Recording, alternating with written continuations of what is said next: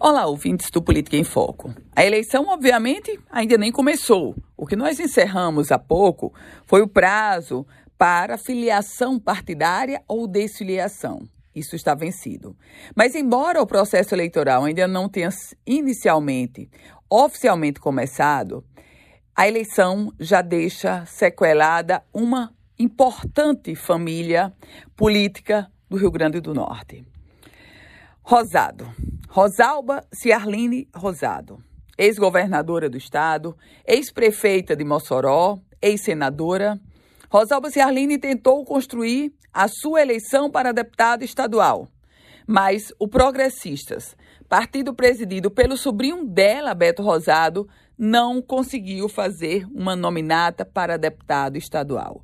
Com isso, o projeto político de Rosalba Ciarline, ela ensaiou por diversas vezes, ela tentou colocar a cara para construir uma candidatura a deputada estadual. Rosalba Ciarline, antes mesmo da eleição começar, ela já sai derrotada. Já o sobrinho, o sobrinho dela, Beto Rosado, presidente estadual do Progressistas, vai tentar uma eleição para deputado federal. Aliás, vai tentar e não vai encontrar vida fácil. Beto Rosado hoje é deputado federal depois de travar uma briga no tapetão, na justiça com Fernando Mineiro. Agora ele vai buscar a sua reeleição. Não vai ter vida fácil.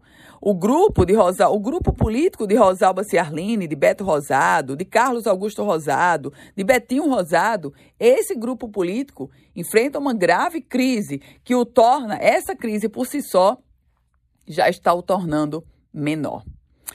Eu volto com outras informações aqui no Política em Foco com Ana Ruth Dantas.